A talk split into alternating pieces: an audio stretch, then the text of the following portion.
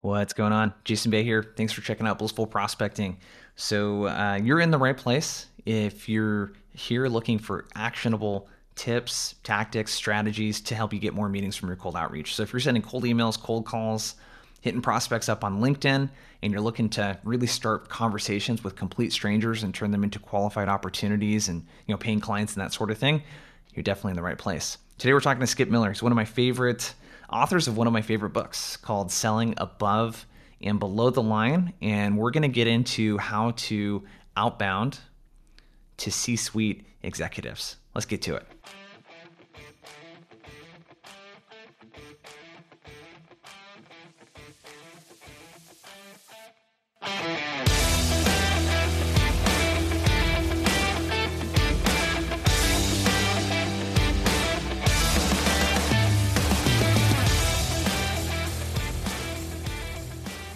So if you've been listening to the show or following any of the stuff I post, you know I'm a really big fan of the selling above and below the line framework that Skip talks about. Great book, go check it out.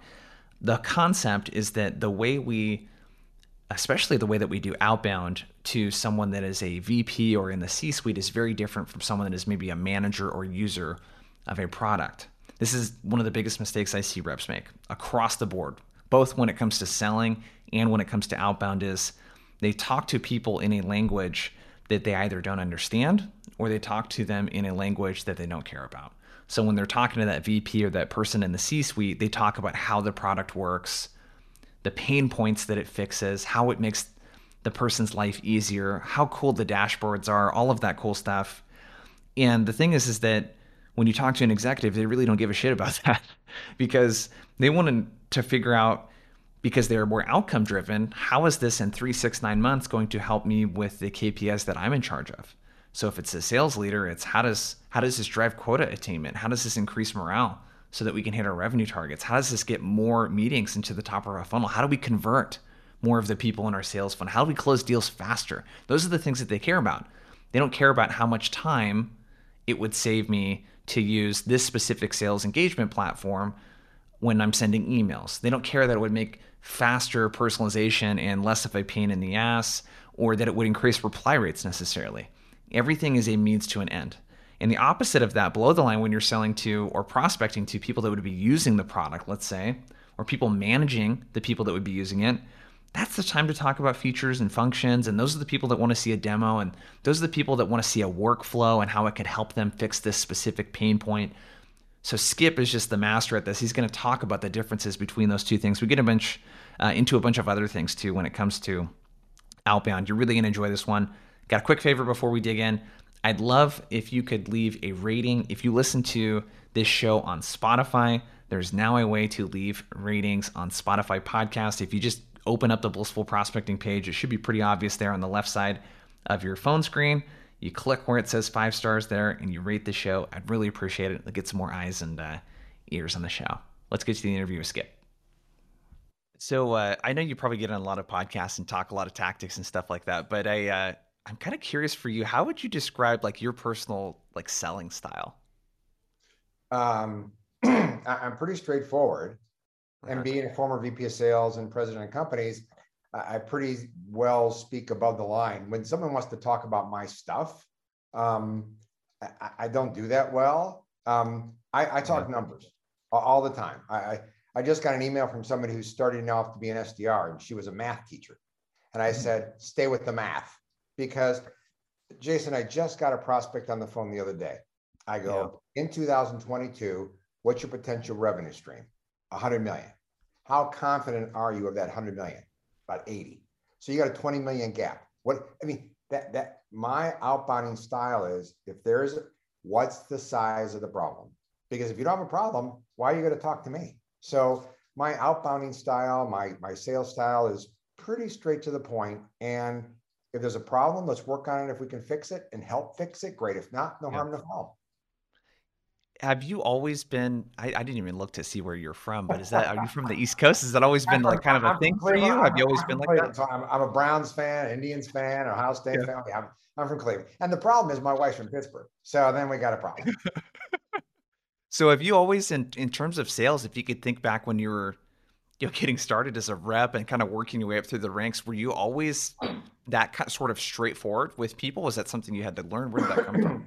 I've got a big family and we're pretty much always straightforward with each other. So when we get together yeah. all the time, but I can still remember Jason selling computer aided design and manufacturing systems, CAD CAM systems. Yeah. And some of my fellow salespeople were like engineers. I mean, they could even like do a demo. And I don't even know how to read a blueprint. I mean, I'm not an, not an engineer. So I couldn't learn the product to be product smart. So I had to come at it a different way. And the way I came at it was, what's your problem? what's the problem and, and how do you plan on fixing it? And I remember going to the Hoover vacuum cleaner company and the head engineer, I was in his office, the VP of engineering. I go, so what's the problem here? And I've got my brochures in my briefcase and stuff. And he goes, you see that right there? He goes, that's our concept three vacuum cleaner. He goes, from design to manufacture and production, 21 months. He goes, you see that? And he points to a clay model. He goes, that's our, our latest vacuum cleaner, our, our concept four. He goes from design to production in 18 months. He, he pulls out a, a drawing and it's a Mitsubishi or Panasonic vacuum cleaner. He goes, you see this? Design and manufacture in 11 months. He goes, you see this? This is our next vacuum cleaner. If it's if it's designed to manufacture in more than 11 months, it's my job. That's why I'm buying CAD-CAM. And I never brought out my brochures. I never brought out anything because that was the problem they had. Their design yeah. time was too long or whatever else like that. And that's what, what, you know, a lot of prospectors miss is, you know, how do, do you want my stuff to work for you? It is great, but what's the problem the customer is going through and why do they have to make a change? That's the, the angle I've always been, even, you know, 30 years ago, 40 years ago, I was selling CAD. Yeah.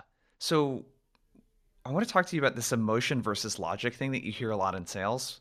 Mm-hmm. So I'm with you on the logic part of it, especially when I talk to a VP or C level type person in selling situations where it's like, dude, okay, how are you going to help me, you know, with this gargantuan goal that I have? you yeah. know, um, how do you think about emotion and logic in as it relates to sales and we'll kind of dig into outbound you know but just in yeah. sales in general how do you kind of think about emotion and logic? Is it a balance? Do you think about one or the other? Do you even think about that? What, what are your people thoughts? buy from people who they like and they trust. You own yeah. the process you own the deal. So that logic emotion thing yeah jason we've got a, a, tool a lot of tools in proactive selling. Yeah. we've got a tool called three levels of why. And the first level why is rapport. How's it going? Good. Why are you doing that? I mean whatever it may be the second level of why we call rationalization. Mm-hmm. You know, why'd you buy that? Oh, it felt good. Well, why did it feel good? Well, I tell you, you know, this the third level of why is what we call real. And the one of it, an example for you would be, you know, why'd you buy that watch? Well, I like the watch. I like the color. Well, nice color, but why that watch? Well, I like the brand. The brand's really special. I like the brand. No, but there's a lot of brands out there. Why that watch? Yeah. All right, you want to know why? I'll tell you exactly why. My father told me if I'm going to invest in a timepiece, I should always. And my father, whoa, I mean, there's an yeah. emotional wall between rationalization and real. And I'll mm-hmm. argue with anybody that decisions are emotionally based. We rationalize them and develop rapport answers. If that's true, the inverse must be true. So, great salespeople's job is to get down to that third level of why. And for the most part, it's going to be emotional. Now, there's logical steps you got to get through, but for the most part, you got to get to that emotional reason. So I, I agree, you've got to do balancing of both. But when that person sits there and goes, okay, I'll tell you exactly why we're doing that's that's probably more emotional than it is logical. Yeah. It's really interesting too. I mean, as you sell bigger deals too, which you've seen this for decades now, is like there's so much internal politics around why people want to do stuff at their company too. It's, oh yeah, oh yeah. Like when you have those candid conversations with the VPs, sometimes it's like, you know, it's like a chess match, you know, for them uh, it, politically. It, it is, and you know, who's the biggest alpha dog? Who's got yep. the money? Who's got the ear of the CFO? That all plays into it. And I'll, again, I'll argue with you that that's emotional too. Yeah, no, totally. So when you think about this with outbound, the thing that's like so tough is um you know you're not selling to this person so there's not a meeting where they've opted in to sit down with you for 30 minutes 45 60 type of thing right um how do you think about this in the outbound, you know, kind of context? Do we need to kind of have some assumptions coming in around some of the problems? Like, how do you how do you kind of think? Because we're kind of starting high level here. How do you how do you think about that part? How what we just talked about relates with outbound when we have such a short you know kind of window to really convey information right. to people through email right. or really short cold call or whatever it might be yeah yeah and, and, and jason let's make a discerning comment here mm-hmm. where i divide the world into above the line below the line so above yep. the line buyers are typically c suite below the line buyers are typically that user buyer and outbounding to each one is different they're two different messaging they're two different value propositions so let's focus on above the line because that's what people should be doing right now, especially in the first quarter of 2022. So why don't we do first things first? If I'm going to outbound, I'm going to have to develop rapport.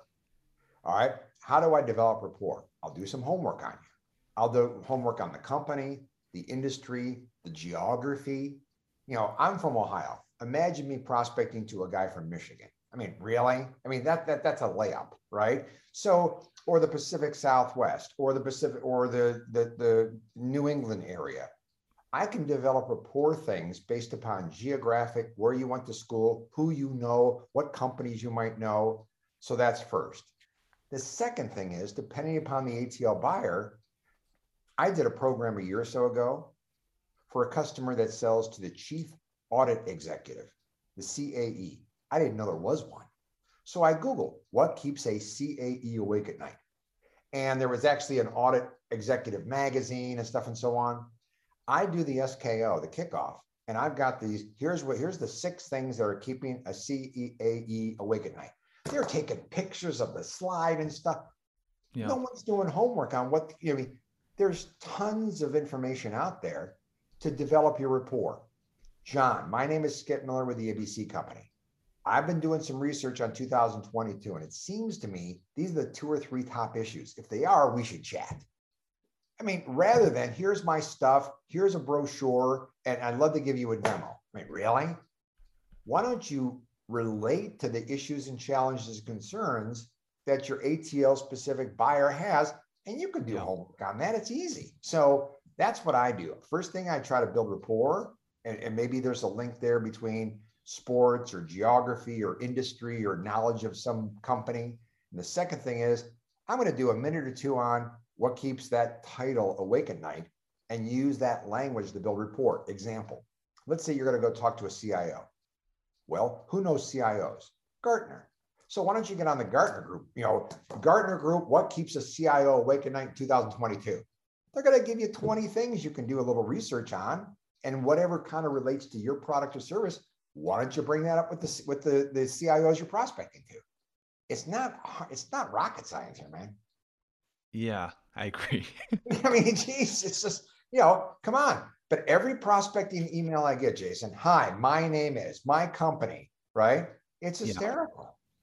Yeah. yeah. So let's backtrack a little bit. So with ATL, I think that there's I want to kind of debunk some misconceptions. I think that at least people when you look at linkedin when you look at the content that people post about sales on linkedin yeah. um, and the things that people share i feel like one of those misconceptions is that you don't have to be likable in sales anymore. I see that a lot. What do you think of that? Explain.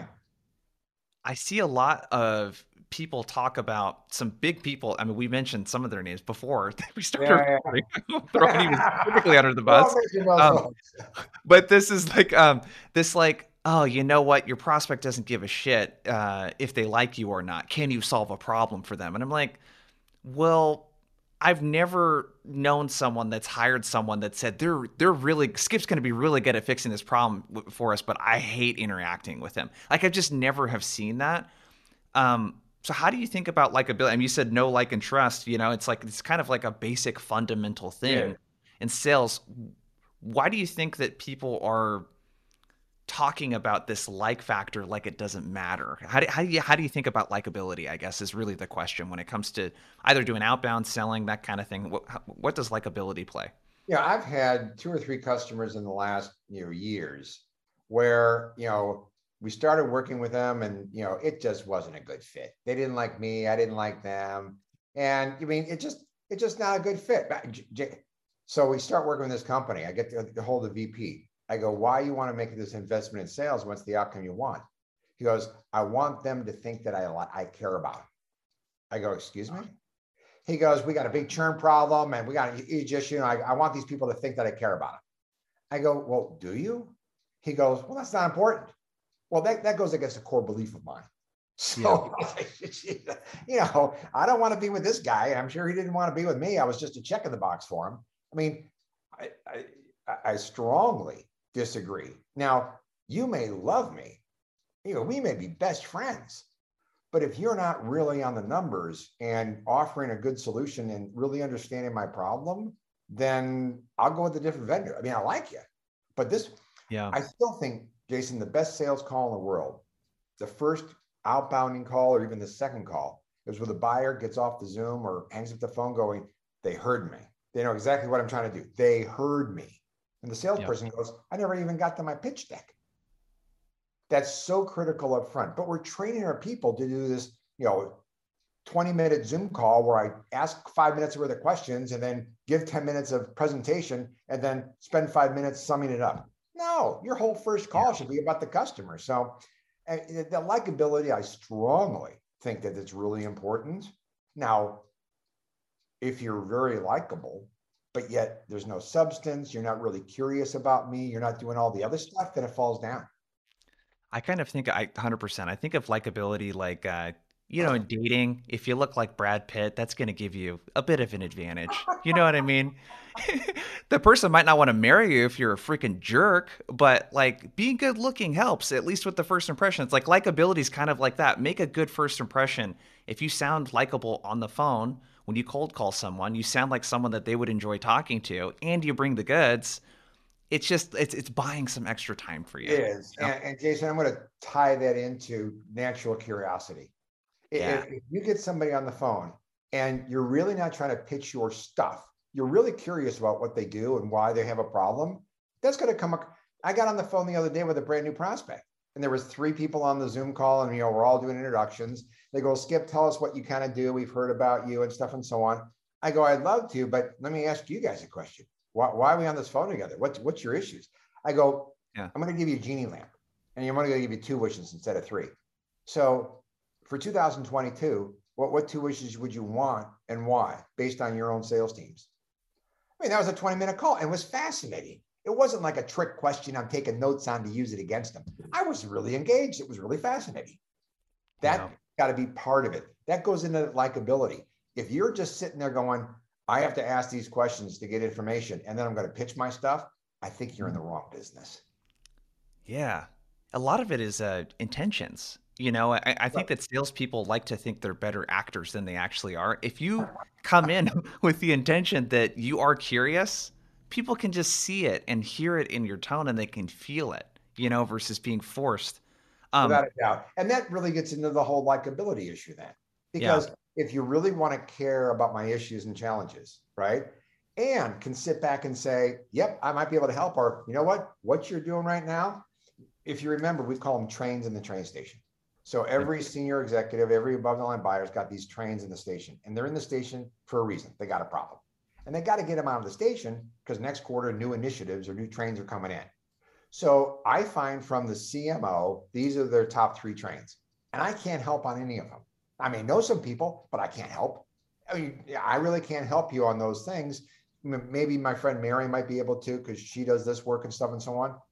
That goes a long way because those trains are going to leave the station the next quarter or two, new initiatives for the second half of 22 are coming in.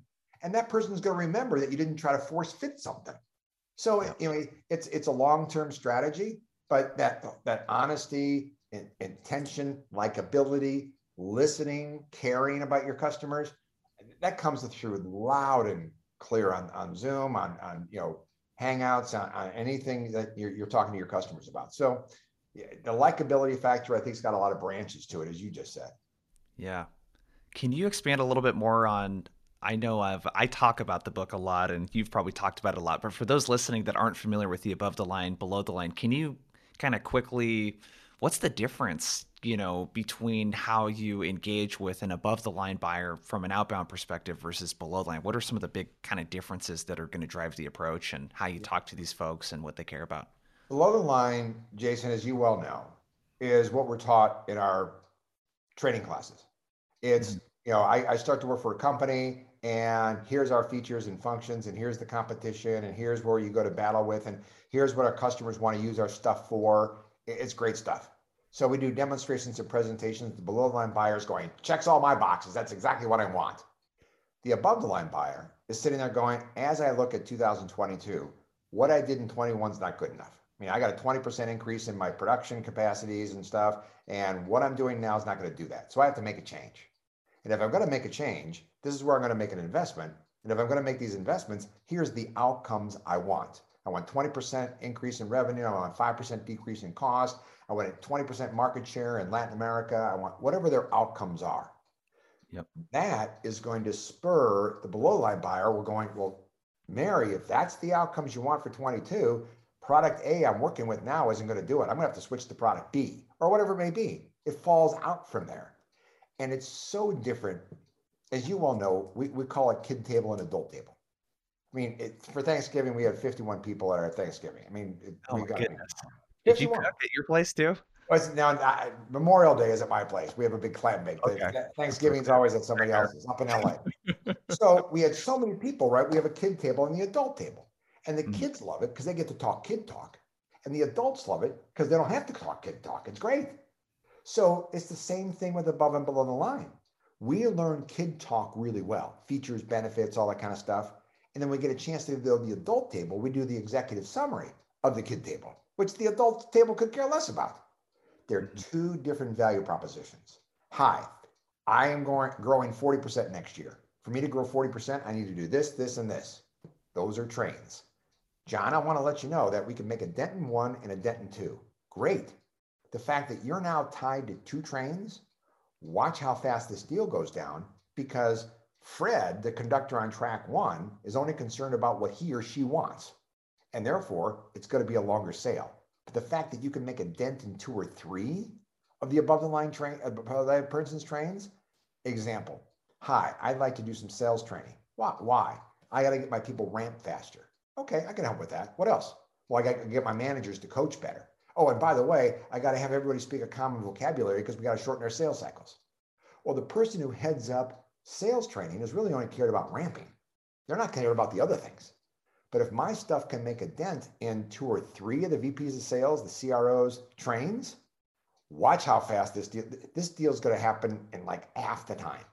So yep. that's why it's so different with the two different value props in that we just can't put our flag in and going, I'm winning the feature battle. And my guy, my gal is going to go make the pitch to the executives for our stuff. Really? I mean, isn't that your job? And you should have done that a lot earlier too. Yeah. How do you look at the difference between ATL and BTL in terms of time frame in which they think about stuff? Like how forward thinking is a ATL versus a BTL if you have any examples? It, it's it's two way, Jason, right? A BTL is looking at a calendar, and ATL is looking at their watch. Let, let's get going. Let's move it. All right. ATLs typically live three, six, nine months in the future. BTLs yeah. live in today. What's your problem right now? I got to have this done right now. You go to an ATL and ask, What's your problem right now? They're going to go, I, I, don't know. Every media I have is about my next three, six, nine months. Or yeah. what's happened the last three, six, nine months. So we have a tool called time traveling that you, you want to make sure when you're speaking to ATL, you don't go to an ATL and go, Hi, Mary, what's your problem right now? Because Mary's going to go, My problem right now is getting you off the Zoom meeting. That's what my problem is. But we're so used to that with the BTL because the BTL is here's my problem right now. I got to get this thing fixed, yeah. which is great. But an ATL should be Mary, as you look at the first half of 22, what's your biggest challenges? Now, your BTL is never invited to those meetings, so they don't know but that's yeah. why it's so different. You've got to really look at a different time frame when you're talking to those ATLs in a heartbeat. Yeah. Do you find that the above the line folks tend to be a little more aspirational and goal oriented in terms of like big things that's that they're they looking to accomplish? Yeah. Well, look, look how we, you know, you and I got on the phone before we we talked here, right? And we started talking about 2022, what your goals are, how you're going to measure success. I mean, you're the ATL of your business. Yeah. I wasn't going to ask you, you know, what what right now is uh, your biggest challenge? Man, I don't know. I'm thinking of 22 right now. Yeah. You see the difference? Yeah, definitely. Yeah, yeah. when I work with teams, this is this is like the hardest thing to wrap, get people to wrap their head around because they're not talking to that C-suite person or that VP at that Fortune 1000 company and talking to them about the next 6, 9, 12 months and it's very like you said, you said very outcome driven. Well, look at look at the success patterns. I go to a week or a month training class. I get told features and benefits and competitive analysis, and here's what our stuff does. I yep. go to a below the line buyer. I go, what are you looking for? They go, I'm looking for this, this, this, and this. We do a presentation, a demo, a, a, POC, all that kind of stuff. We win, we're successful. Boom. That's how it's done. So I'm going to constantly refer to that success pattern. So when I get in front of an ATL, I'm just going to review my success patterns. I mean, they're successful but it's the wrong thing to do because it's a different value proposition, man. Very different. Why do you think that reps are so I don't know if intimidated is, is the right word, but why do you think they're so reluctant to reach out to the C-suite? Um, it's a great question. My go, my guess is fear. Yeah. Fear of failure, fear of the unknown, fear of, you know, if I screw it up, we've got a, a cool tool um, the day before, let's say you have an ATL and two BTLs in a meeting coming up tomorrow at two o'clock. The day before, write an email to each one. Hi, looking forward. Here's the agenda. Could you circle star highlight your top two or three things so I can make sure we maximize your time? A salesperson won't send that to the ATL. Well, no, if they get it, they're going to go, well, why am I coming to the meeting? And then they'll, re- I'm lucky to get him in there. I'm not going to mess it up. And you're like, that, that's fear. That, I mean, that's just unbelievable fear. So what are you doing there? I think you're right. I think that, you know, what, what causes salespeople to be fearful of the decision maker is, you know, they can make a decision. I, would much rather win with Mary, the below the line buyer, going, geez, I like your stuff, Skip. Your stuff is great. Yeah. Mean, which is great, but that's not going to help you. So it's also fear of the unknown. I, I, tell salespeople, go contact 10 ATLs. Go, just contact them. Do informational interviews, anything. Well, after they contact 10, they're going, this isn't hard. I mean, I, am comfortable with it now. Mary, you contact 100 BTLs, you understand what BTLs want. They want your stuff. They want to talk about your stuff. They want to talk about your stuff again. So you want to talk about my stuff. I want to talk about your stuff. I have a rapport built. At ATL, they want to talk like business stuff. They want to talk about me. So it's it's a different set of skill sets you're going to have to have. Yeah, and uh, I think the fear of the unknown. I think you nailed it there. That's a lot of what I see. Is it's like since I've never reached out to these people and I don't know how to speak business speak right. and to outcomes, it's like that's a frightening conversation to have when someone puts you on the spot and you don't really know like how to talk in that language, you know. And there's this I don't know. What do you think about this? Because I hear this a lot too, where reps like, well, if I talk to the CIO and they shut me down, this deal's done. I can't reach out to anyone else at the company. Oh, there you go. There's the problem. Number one, why are you talking to the CIO about the deal? Yeah. All right. The first thing you should be talking to the CIO about is as you look at 2022, what are the changing in your train station? What, what are your challenges? And well, why would he tell me? Why would she tell me I'm just a salesperson because you asked the question. Yep. And you were neutral about it. You didn't say, what are your challenges at 22 and how can I help? Well, yeah. I, I, I still remember talking to 100 CEOs one time. And uh, I asked them, why would you take a sales call? And they said, of course they wouldn't. So we are at the bar afterwards, and I was talking to a couple of CEOs, and I go, come on, why would you take a sales call? And the one CEO goes, Skip, you know why? You know why I don't take a sales call? He goes, because salespeople are just solutions looking for a problem. They're already keyed up about their solution. They're not really interested yep. in my problem. They're just trying to actually, you know, listen for a keyword and then launch about their stuff. I would love to talk to a salesperson. They've been in the industry. They see a lot of issues. They see my competitors. They see what's going on. But I'd love to talk to a salesperson who's not a solution hunting for a problem. And yeah. most salespeople, the good ones, are sitting there going, I don't know if I can help or not. Tell me what your issues are.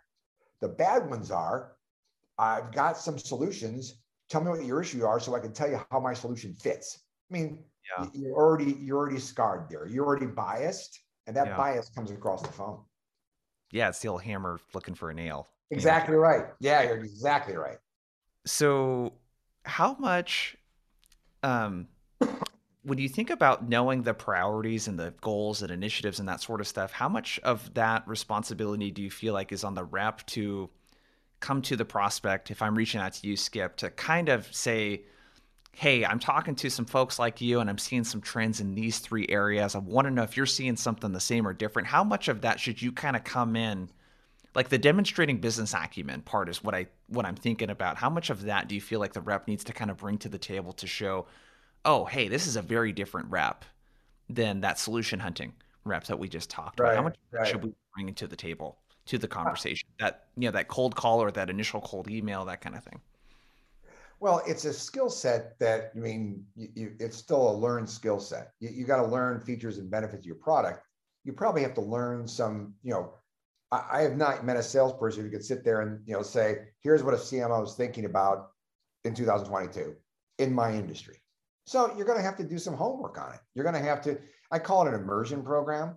You got to do a little immersion, and most salespeople have got customers why don't yeah. you call your current customers up and say, Mary, hey, you know, thanks for a good year this year. I'd love 10 minutes of your time. Could you tell me what you see in 2022? So I can, so at least now you're not trying to sell them anything. You're just doing like an informational interview. You're, yeah. you're, you're in an immersion program. I just talked to five CROs and here's what we're thinking about. Once a quarter, I do a, a program with a, with a market research company that goes after CROs, CS, you know, VPs of sales, and asks them, you know, how's COVID helping you? What are you doing differently? I'm getting great information from these folks regarding what they're doing differently regarding comp, sales. Are they actually going to, you know, what are they doing with their T&L budget? Because they are getting T&L budget, they're not spending yeah. it. What are they doing with that money? I mean, I'm getting great information so that all of a sudden now when a, when a VP of sales calls me and says, Skip, what are you seeing out there? I can give him some data points rather than just my opinion. And I'm not a VP of sales anymore. So I don't have a good opinion. I got to rely on others. Same thing for a good salesperson. Go talk to your current customers. You've got some above the line people in your in your your book of business and just ask them, as you look at 22, what are you seeing? It'll get you on that same vocabulary then rather than just pitching your product maybe. Yeah. No, absolutely. Yeah, the, I love the idea of the immersion program. You know, just immersing yourself into this stuff because you're right. I mean, your customers have all of these answers. I mean, you have this group of people yeah. that are already doing business with you. They're, the trust is already established. You're looking for more people like them. Like those are the best people to talk to. I mean, I, I think that the thing that I see people not doing is like use the sales motion to inform the outbound motion. You know, what you learn during the sales process and after post sale, like that's all language that you can use when you're doing outbound. Yep. So imagine, so a lot of our customers are SaaS. So mm-hmm. I'm going to go talk to some Forrester folks. I'm going to talk to some IDC folks. I'm going to go talk to some of my, my SaaS customers. I'm going to go talk to Outreach. I'm going to go talk to Lucid. I'm going to go talk to a bunch of customers and go, what, what are you, what are you seeing at 22? So at least I'm versed for that industry, SaaS, right? And we've got a number of industries, but SaaS seems to be one of the big ones we plan. So now uh, I, I kind of know what a lot of these SaaS CROs, you know, VPs of sales are thinking about. And it's be, it's not anything new. And I'm not a VP of sales anymore, so I got to go talk to these folks. And it's amazing all the trends you see. Why don't current salespeople do it to their current customer base? If you're in pharma, if you're in tech, if you're in you know farming, whatever your industry is in, go talk to these people and find out what they're thinking about 22. Do an informational interview. Yeah, I love it. If we start to think a little bit more tactically about, so let's say, hey, we got the information that we need from our customers. We yeah. know what the talking points are. How do you think about the outbound motion if we kind of start high level from a you know contact strategy what do yeah. you see and work well with the way we sequence and cadence our prospects what i see is we're getting better at uh, sequencing and touching.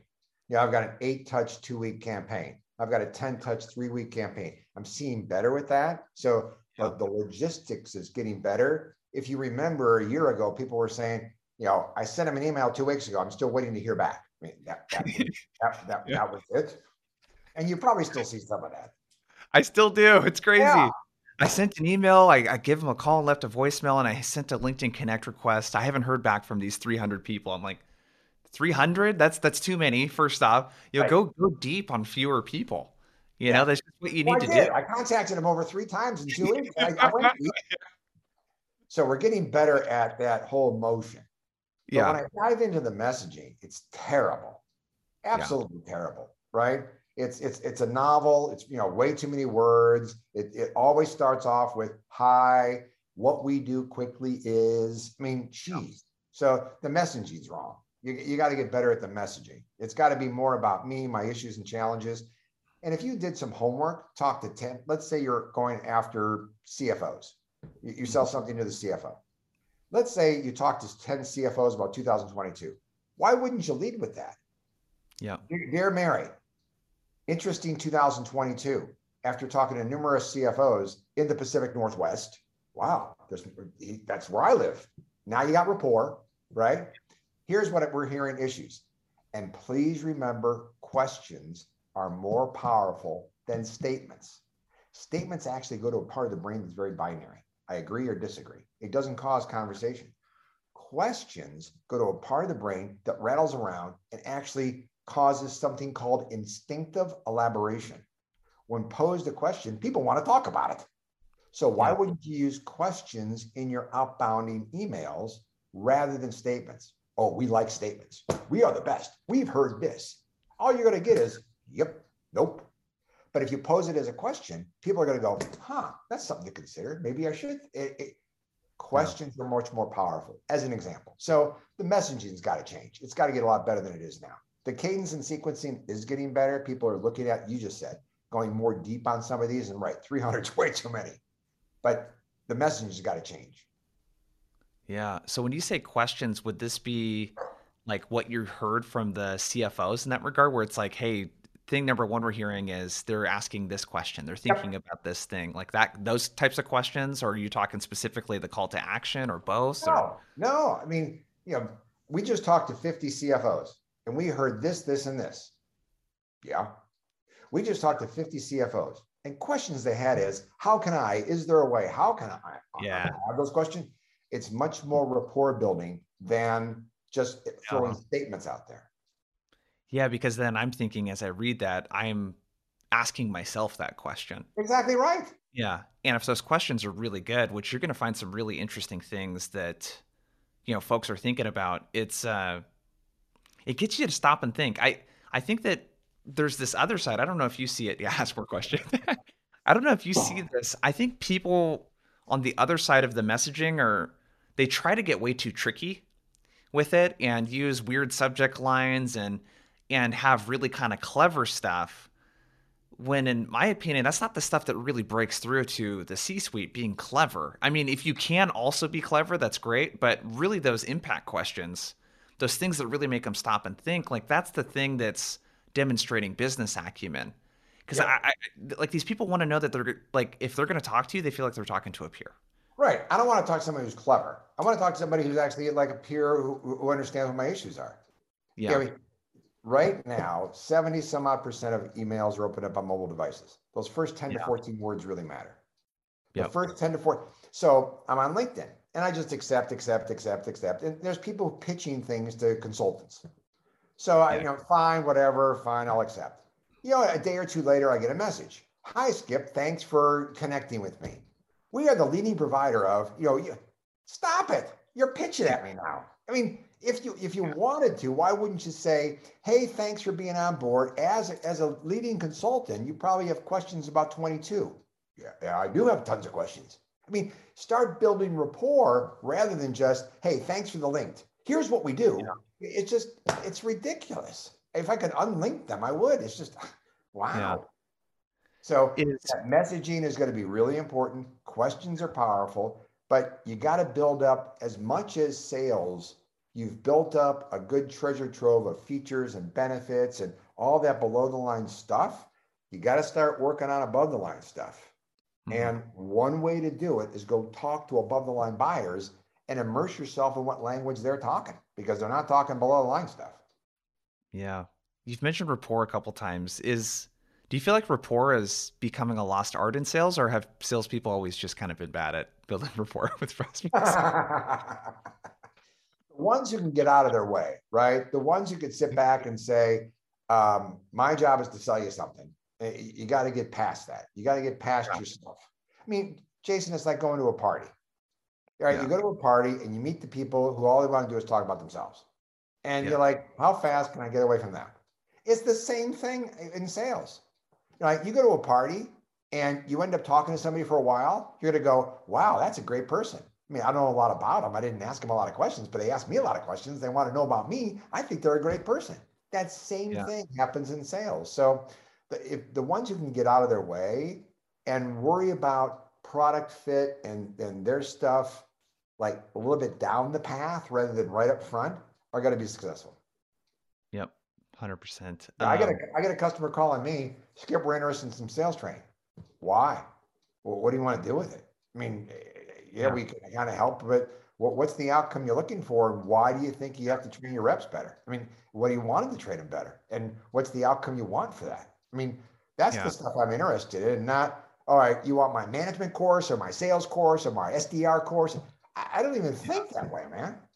Yeah, I call this prospecting narcissism it's based off of uh, it's That's based good. off of something called conversational narcissism, which is in a book called You're Not Listening. And the concept is like people do this so much in their everyday personal life where you know you bring up something uh, hey i'm really excited i'm going to be you asked me like what about 2022 and i you asked me what i was going to be doing and i said i'm going to be like writing a book you didn't then go into oh hey i've written a couple of them and like uh, here's how it goes and here's what you like you didn't just like shift the conversation oh. into like you. Um, you asked more questions about me, a support it was, response. Yeah, it was fascinating. It was cool. And then people in sales, it's it's a it's that constant narcissism. It's like this person shared something that's a problem that they're working on. Your gut instinct is to dig into why and like learn more about that. A lot of the instinct of a, a salesperson is to talk about how they can help. And I don't think, to be fair, I don't think that they're doing it on purpose. I think it's no. just habit, you know. Um, but yeah, resisting the urge to just do what you would normally do in your personal life. A lot of these people to be like, you know, where's this person coming from? Yeah. Like, well, it's like I could go to a party and say, you know, here's some pictures of my latest vacation. I guarantee you the person's going to go, well, wait, wait, where do you see pictures of my vacation? I mean, exactly. Yeah. The same type of thing. What, what research has shown that the neurons in the brain fire are the same neurons that when we talk about ourselves are the same neurons that fire when we think about good experiences, good food, you know, good good things, right? So yeah. it's it's inherently pleasing to talk about ourselves. The same neurons fire that when we talk about ourselves, we feel good. That are the same neurons when we talk about good food, good vacations, good everything else. And mm-hmm. what other research has fought, which is really hysterical, is that these neurons fire even if there's no one listening to us if we just talk about ourselves when there's no one in the room, we still feel good about ourselves. So it, it, it's it's it's yeah. hardwired when we talk about ourselves, we feel good, and we yeah. got to make that. We got to really be a little bit more restrictive on that because. Yeah. So it's funny. I, I have this power of three thing. So I'll be talking to a customer and they go, "I have a problem right now," and I'll actually tap my desk. That's one. Really? Anything else? Two really until I get three initiatives out there, trains, I can't talk about what we do.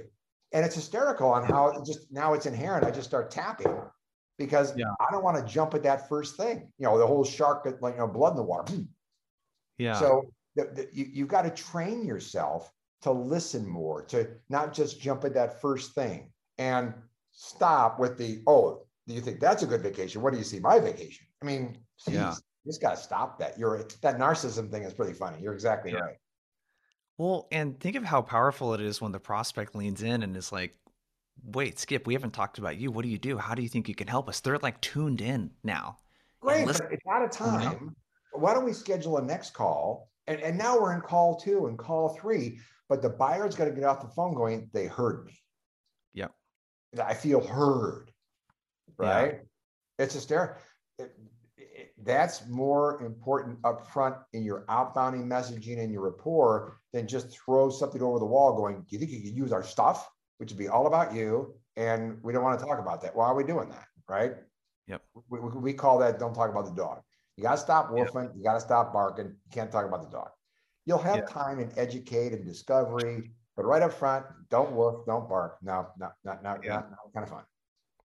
So I got one more question for you before we take off. Um, knowing what you know now about sales, outbound, all that kind of stuff, what advice would you give yourself as a first time seller? If you could think think back to your first That's sales a job. great question. Yourself now. That's a great question. Mm. Be curious about your customers. Genuinely curious. Really, don't worry about selling anything yet. I mean, you'll get there, but it, but without that big understanding, I can still remember early in my career, you know, going through 100 slides or a big pitch deck or whatever else, and then going, "What do you think, huh?" Um, but that's what I was trained to do, as opposed to just sit down and go, "Why are we talking? What what what do you want to change, and what's the outcome you're expecting?" I mean, really be curious about your customers. I mean, that, that pays big dividends. So if I I had to really work on myself early in my sales career, I'd be more curious about my customers rather than all right, I've been trained to pitch, and when can I get a half hour of your time or an hour presentation pitch done? And, and, hopefully it builds up from that. So for me, it would be, you know, just really being caring about your customers and being curious. It's a great question. Yeah, I was uh, especially. You How know, about you? What would you do different? Oh shit! I the thing All I right. always reference is uh, I the the first sales book I read was Little Red Book of Selling by Jeffrey Gitomer. Yeah. And I tried too much to be like Jeffrey Gitomer. you know, like that's the advice that's hard to myself do. is uh is just um like your own style. People buy you. You yeah. know, like people buy you, like really embrace your own style and kind of lean into, you know, because I'm an introvert and I just thought selling was all about being extroverted and being a talker and all this other stuff and being really loud and, you know, life of the party kind of thing yeah, for me, it would just be be more of myself, be really comfortable with with myself, and and really like own my personality and let that come out because that's yeah. what people are buying. Exactly right. People people people buy from people who they like and they trust, and you got to own the process. So yeah. I tell people the same thing. You know, don't sell like me. Take the tools yeah. and adopt them for your own style in a heartbeat. Yeah, yeah, it's kind of fun. I didn't. You're an introvert. Oh yeah, totally an introvert. Yeah, yeah, for for me, if I've had a long week, I, I want to like I need some decompression time to myself, or I'll go out hiking with my wife or something. Like going to hang out with a bunch of friends is not like a, a relaxing thing for me. Usually, that, that, that usually drains me. Yeah. Yeah. Have you ever heard of an ambivert? Uh. Yep. Yeah. Yeah. I I would they're, say they're, on the then the mix between the two, right? Everybody thinks yeah. you're internal or an external. And ambivert yep. is what most people are, and nobody's ever heard of it. So it's good that you've heard of it. Yeah, I would say Eileen, if uh, an extrovert is a ten and an introvert is a one, I'm probably a three or a four. Yeah, okay, that's cool. Yeah, yeah.